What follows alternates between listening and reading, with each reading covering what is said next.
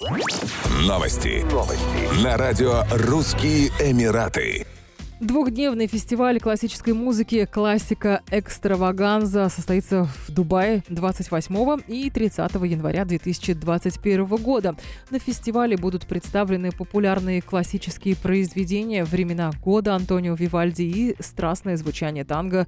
Во временах года в Буэнос-Айресе Астера Пьецолы в исполнении знаменитого Алматинского симфонического оркестра под управлением скрипача-виртуоза, солиста из Мадрида Ержана Кулибаева, удостоенного множества наград.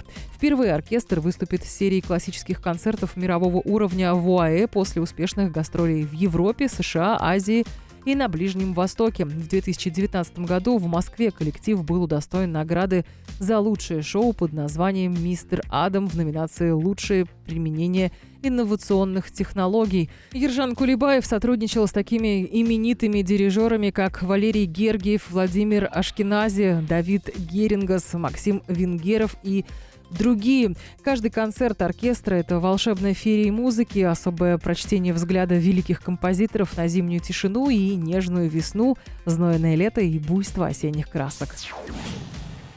Новогодняя елка для детей прошла в Дубае 8 января 2021 года в ресторане Лео Ви пятизвездочного курорта Джумейра Забиль Сарай. Детское мероприятие было организовано журналом для всей семьи Family and Kids издательского дома «Русские Эмираты» при поддержке Департамента внешнеэкономических и международных связей города Москвы и Генерального консульства Российской Федерации в Дубае и Северных Эмиратах.